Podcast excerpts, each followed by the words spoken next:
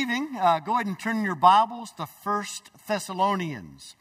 We're studying this uh, amazing letter of Paul, and it's a letter that has the theme of hope.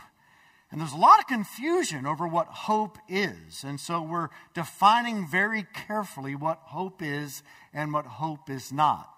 The Christian's hope is not like the world's hope. The world's hope is an uncertain wish that circumstances will change for the better. Sometimes there's absolutely no foundation or grounding to that wish at all.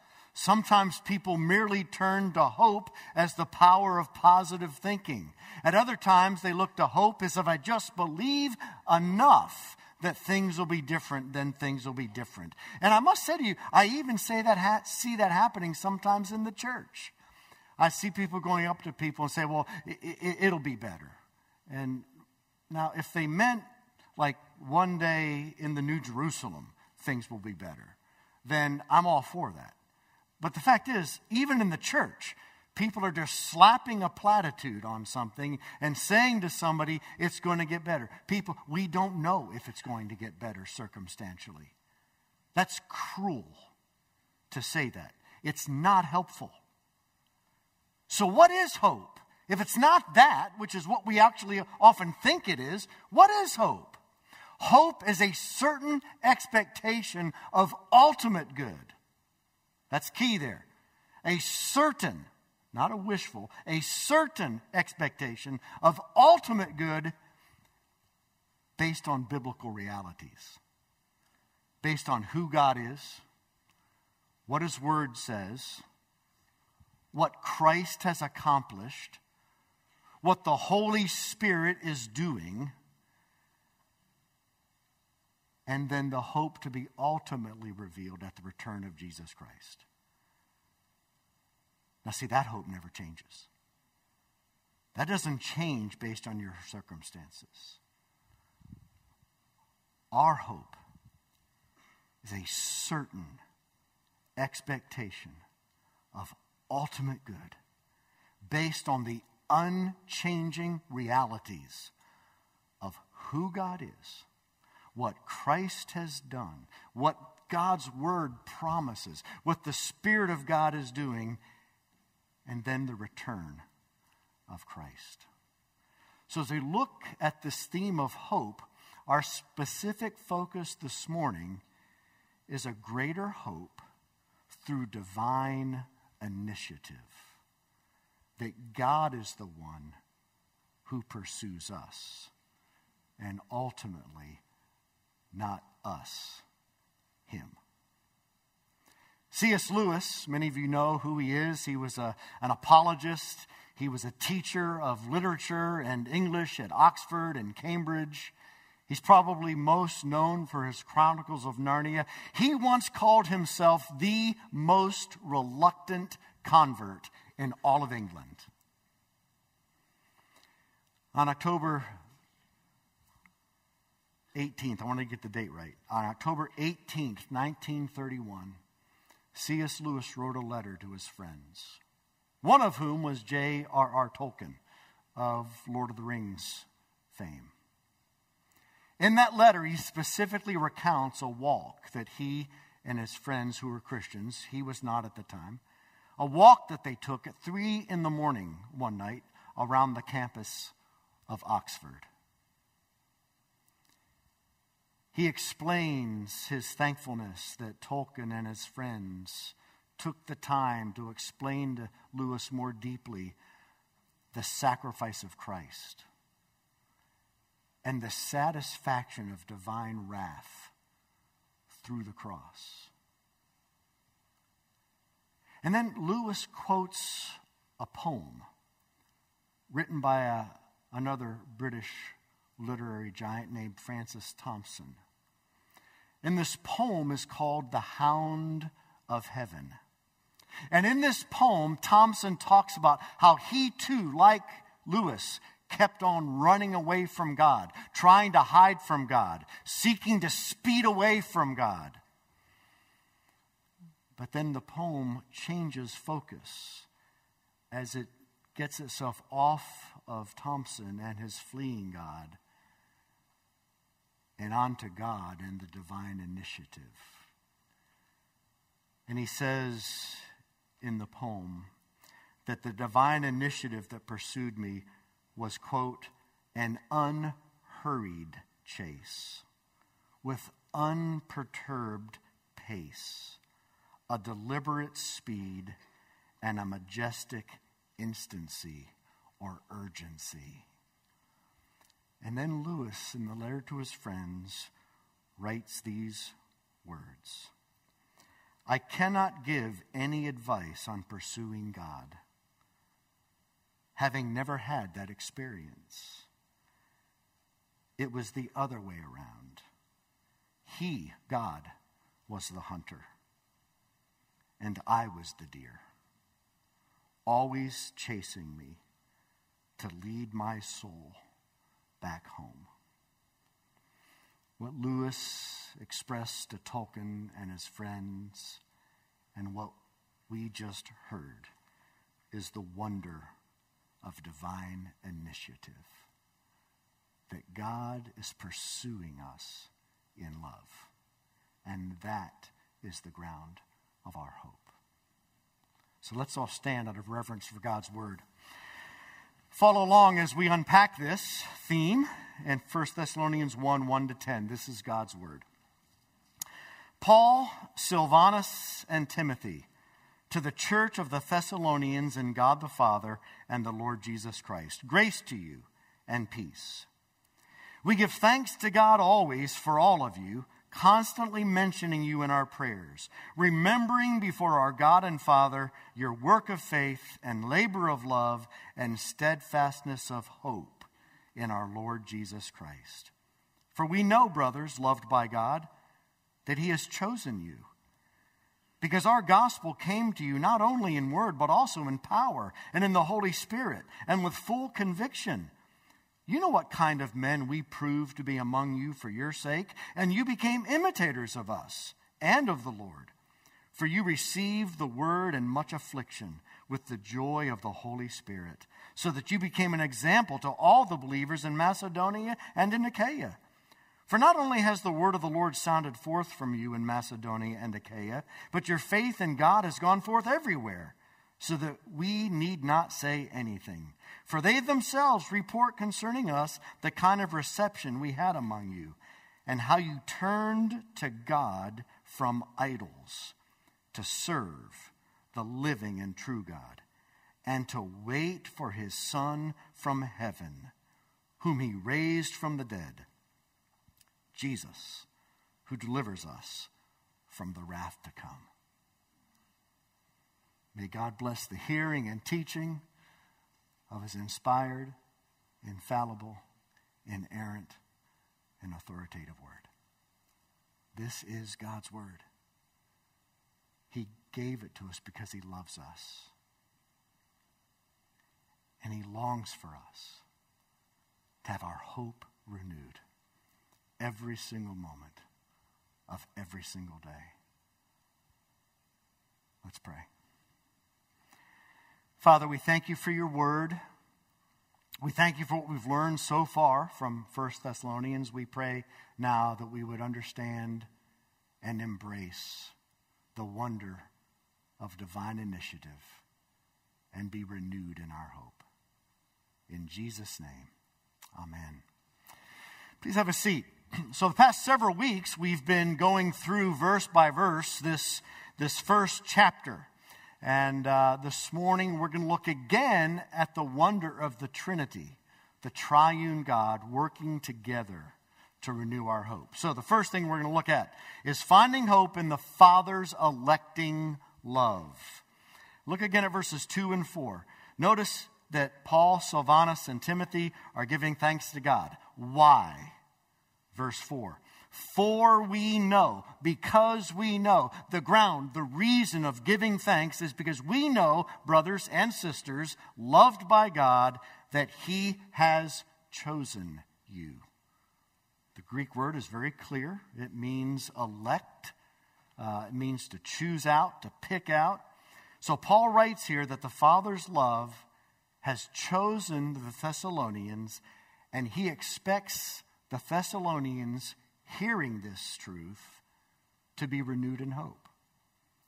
And the Spirit of God recorded this truth, not just for the Thessalonians, but for us as well. There's something about understanding and embracing the electing love of God that will actually renew our hope. Well, to understand a little bit more of this, let's look at some other verses. In Ephesians 1, verse 4, Paul writes that we were chosen in Christ before the foundation of the world. In Romans 9, Paul talks about the twins that were in the womb. He said, Jacob I loved.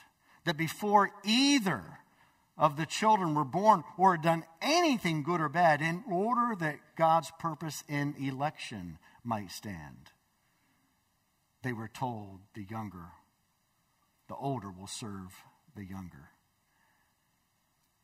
See, your view of grace will only be as radical as your view of sin. If sin merely makes us sick, then all grace is is God giving us an aspirin and telling us to get up and get our act together. But if sin brings death, then what grace is, is radical resurrection. And Paul says to the Thessalonians, We know, brothers and sisters, loved by God, He has chosen you. Not because you were good, not because you're better. As a matter of fact, God's love for you doesn't even depend upon who you are. It depends entirely on who He is. God say, said the same exact thing to the Old Testament church, Israel. Deuteronomy 7 7 and 8. Moses says by God's Spirit to the Israelites, Do not think it was because you were so great, or powerful, or wealthy, or wise that I chose you. No, he says, God set his affection on you and chose you because he loved you. Now, where's the hope in that? Just here. You don't have to perform for God's love. God loved you from eternity past. He chose to set his love upon you before you were even born. And that is our hope. We are loved eternally and infinitely by God because of who He is. And we are secure in that love, and that is our. In Ephesians 1, verse 5, Paul goes on and says, In love we were predestined to adoption as sons. The Father's electing love is revealed in the divine initiative to bring us into his family. If you know Christ, you've been adopted into God's family, and he cares for you, he guards you, he protects you, not because you live up to being worthy of a family member God adopts you, loves you, cares for you, protects you, fights for you because of who He is as a father, and simply because He has chosen to adopt you into His family. You see, there's absolutely no reason to lose hope when we know that we're loved like that. Now, listen, please. I'm not saying life doesn't get hard. In fact, I hope I made clear earlier that I'm actually saying life is hard and there's never a guarantee that it won't be hard. But our hope isn't in circumstances becoming more easy. Our hope is that we are loved by God from eternity past if we know Christ. Matter of fact, Paul goes on in Romans 8, 29 and 30 and says, Those whom he foreknew, those whom he knew beforehand, those whom he chose before the foundations of the earth, those whom he foreknew, these he also predestined. And those he predestined, he called in time and in space. We eventually hear a call to Jesus Christ. And those he called, he justified. He, he, he gives us a righteous standing before him. And those he justified, he glorified. God takes the initiative to love us, to redeem us, to call us, to justify us. And he also takes the initiative by his love to get us safely home, where we will be changed forever. That's why Paul says in verses 38 and 39 of Romans 8 that neither life nor death, nor angels, nor rulers, nor the present, nor the future, nor powers, nor height, nor depth, nor anything else in all creation can separate us from the love of God that is in Christ Jesus. Folks, that is our hope. Our hope as believers in Jesus Christ is that we were loved from eternity past. We are loved in the present. We will be loved in the future and will be loved for all of eternity. There's a romantic fantasy movie. I say it's romantic fantasy because it's not one of today's romantic comedies. It's not a rom com. It's, it's, it's one of the old fashioned romantic movies. It's called uh, Somewhere in Time. It, uh, it stars Christopher Reeve, uh, the original Superman, uh, not the TV Superman, but the movie Superman, and, uh, and Jane Seymour. Uh, Christopher Reeve uh, plays this, this college playwright. He's just written his first play uh, to great accolades, and they're having an after party. And this elderly woman walks up and hands him a pocket watch, looks him in the eye, and says, Come back to me. That's weird. Nobody there knows who she is or what she means, and Christopher Reeve just says, Okay, thanks, and she leaves and he moves on.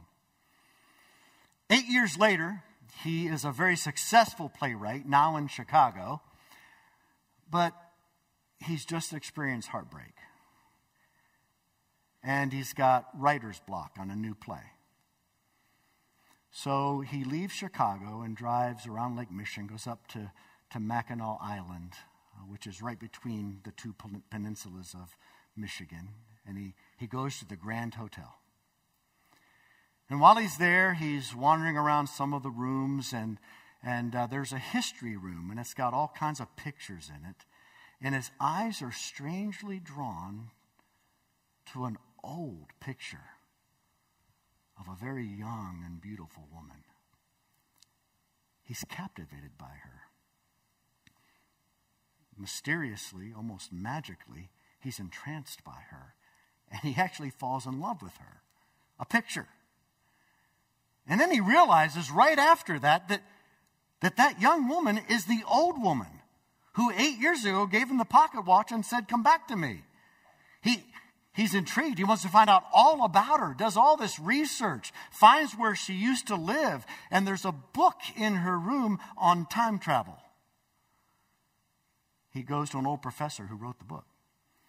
And I'm not going to get into the details, but he, he goes back in time 68 years and meets this woman who's an actress. She's starring in a play, and at intermission, uh, she's having a photo shoot, getting her picture taken. And Christopher Reeve comes down during intermission and he, he sees her sitting for the photo shoot. And just before the photographer takes the picture, Jane Seymour glances at Christopher Reeve. And this warm smile comes over her face. This glow of affection. And snap, the photographer takes the picture. And we immediately notice, as the viewer, that that is the picture that Christopher Reeve saw in the Grand Hotel. Now, if you think it through, Christopher Reeve thought that he was seeking the woman. But the fact is, the woman took the initiative to meet Christopher Reeve. Not only that, but what Christopher Reeve fell in love with, what he was drawn to ultimately, is the look on her face of love for him before he was even born. You're here today and maybe you know Christ. I hope you do. At some point in time, you began to seek him. You trusted Christ. You became a Christian. But if you would be able to go back in time, back before time. And you could see the Father's face, and you would see him glance at you.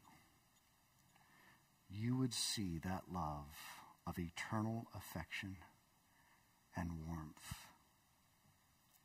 And you would realize that he loved you before you were even born. And what you may not understand is that the gospel presents your Father in heaven, your Creator, as that God. And what you are drawn to is the love in his face that was for you before you were even born. And that is the source of our hope. If you know Christ, you always have been loved. You are loved now, and you always will be loved. And his love will carry you like a father carries a son or a daughter through every difficulty you will ever face until he carries you all the way into the New Jerusalem. Find hope in the Father's electing love. Secondly, five, find hope in the Spirit's transforming power. Look at verse 5. Paul says, We know, brothers and sisters, he has chosen you. How? How does Paul know that? Well, he gives a bunch of evidences.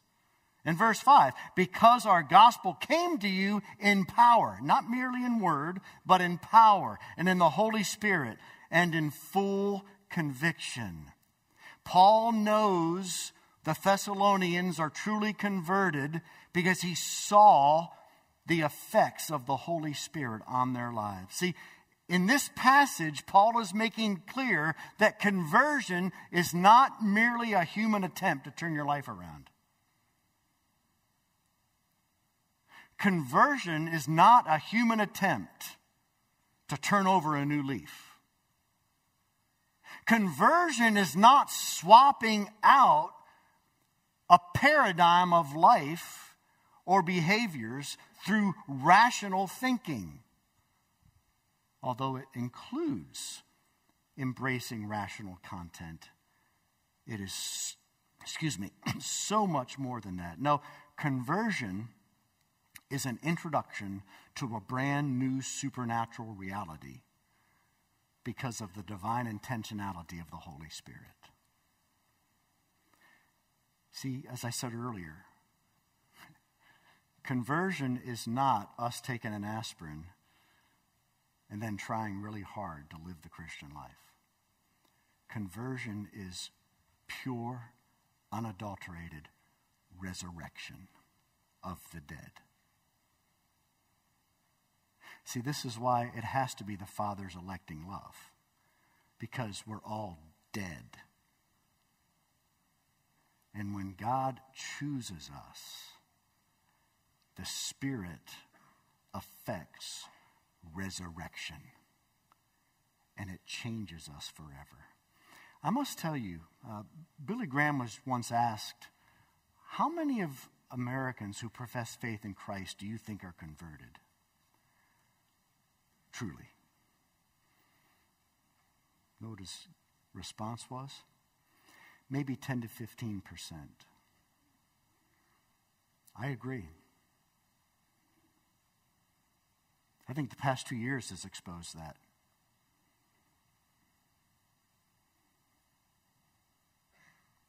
I ask people from time to time, they're talking about a family member, a spouse, a friend. Well, do they know Jesus? And I'm always amazed at the hemming and hawing. Well, I mean, you know, they, they go to church sometimes. They, they say they believe in Jesus. Folks, c- can we get back to what the Bible teaches on the resurrection of the dead? The first resurrection that occurs in this life when a man or a woman is born again.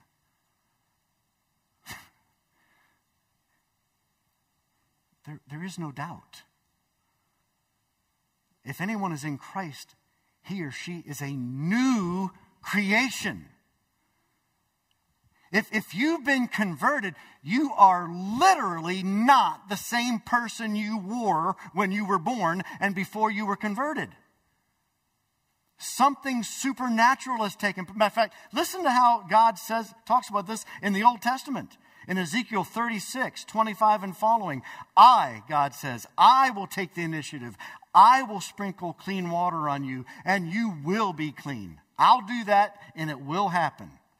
I will remove from you all of your idols. That's, that's what Paul talks about in verse 9. I, I know, brothers and sisters, beloved by God in Thessalonica, I know you're converted. Why? Because you turned from idols to serve the living and true God. Anybody who's converted is transformed. Now, it takes time to grow.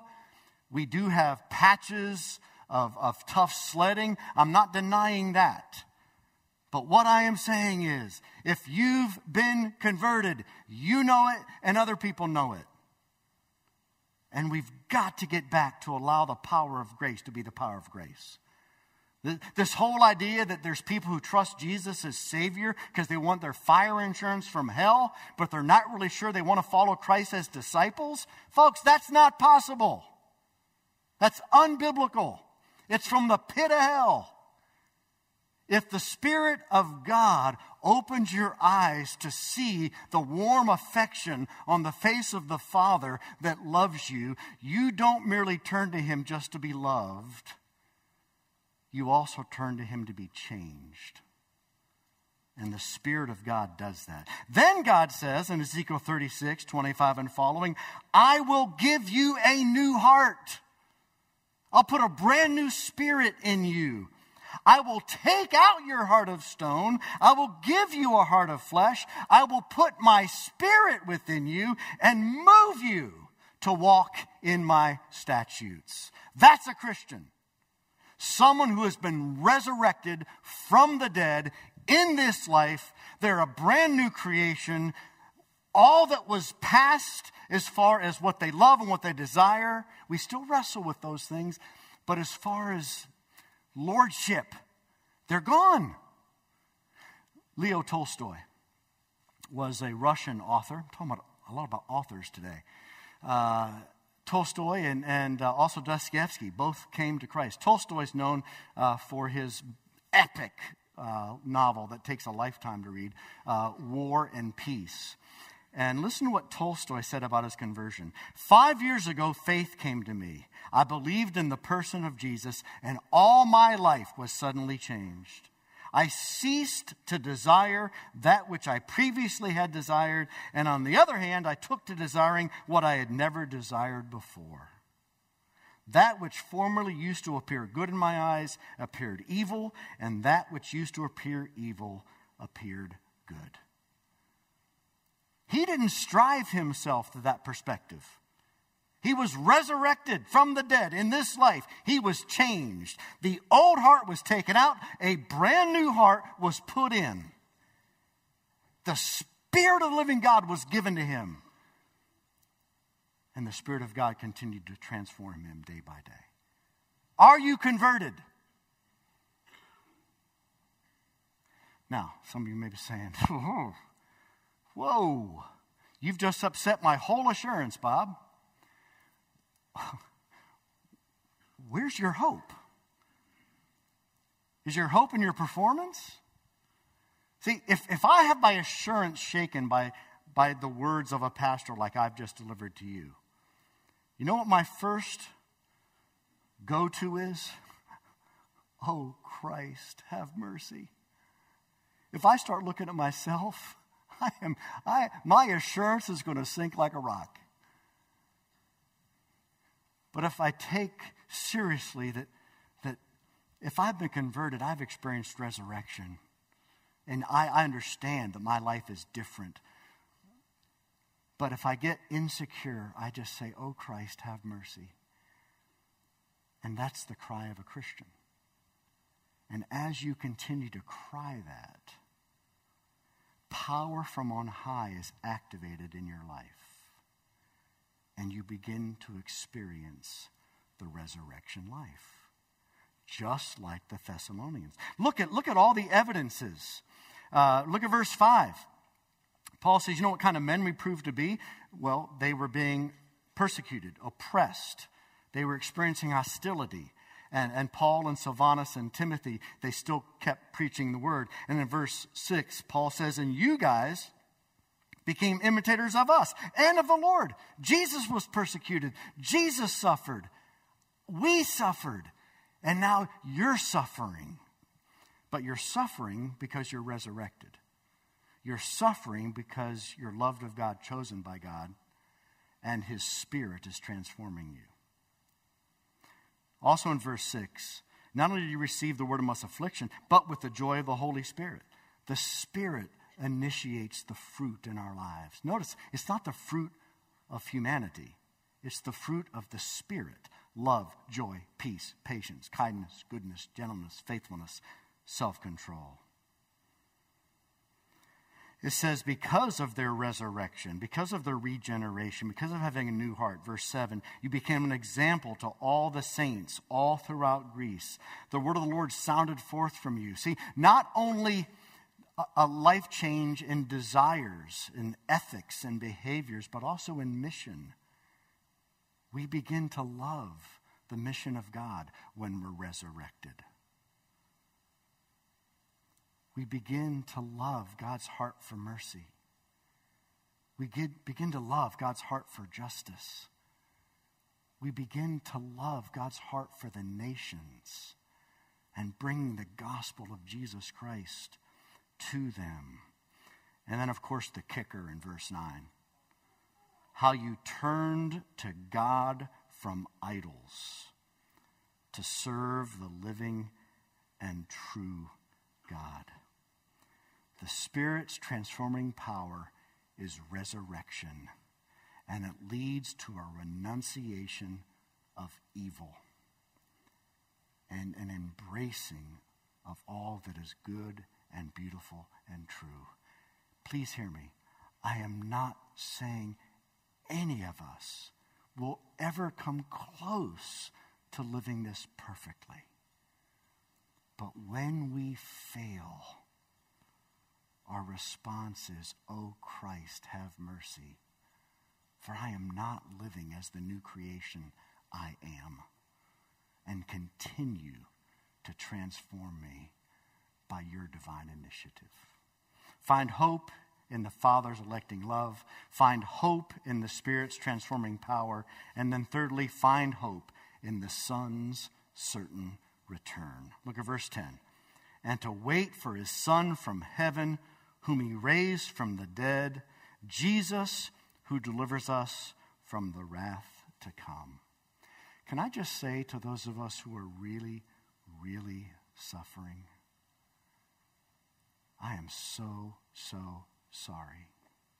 And we all face suffering from time to time, but maybe not like you are. And we as the church, we want to rally around you and, and be that, that, that, that, uh, the arms of, of God that carry you as, as a father carries a son or a daughter. I, I need you to hear that. And I also need all of us to hear this is not our home.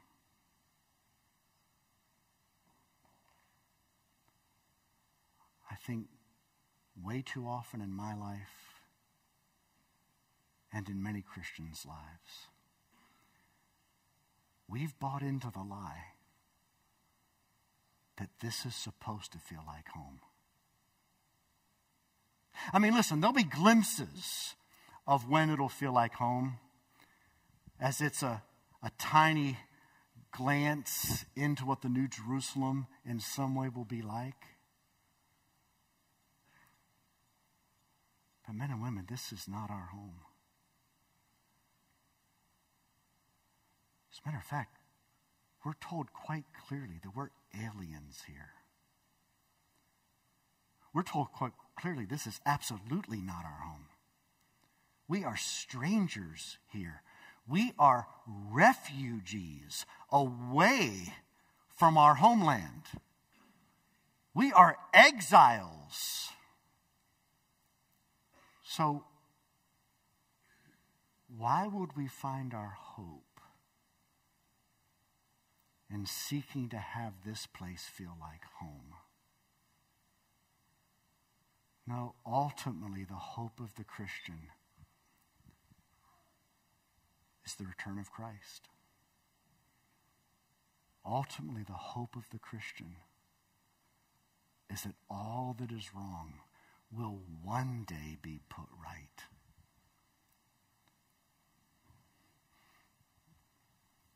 But not in this life. Oh, we'll aim for it. We work toward it.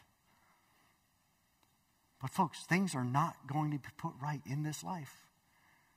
That's what Paul's saying. These, these people that are persecuting you, these people that are oppressing you, the suffering that you're undergoing. Paul doesn't grab their hand and pat it and say, Here, here, here, it'll get better. No, some of them were killed.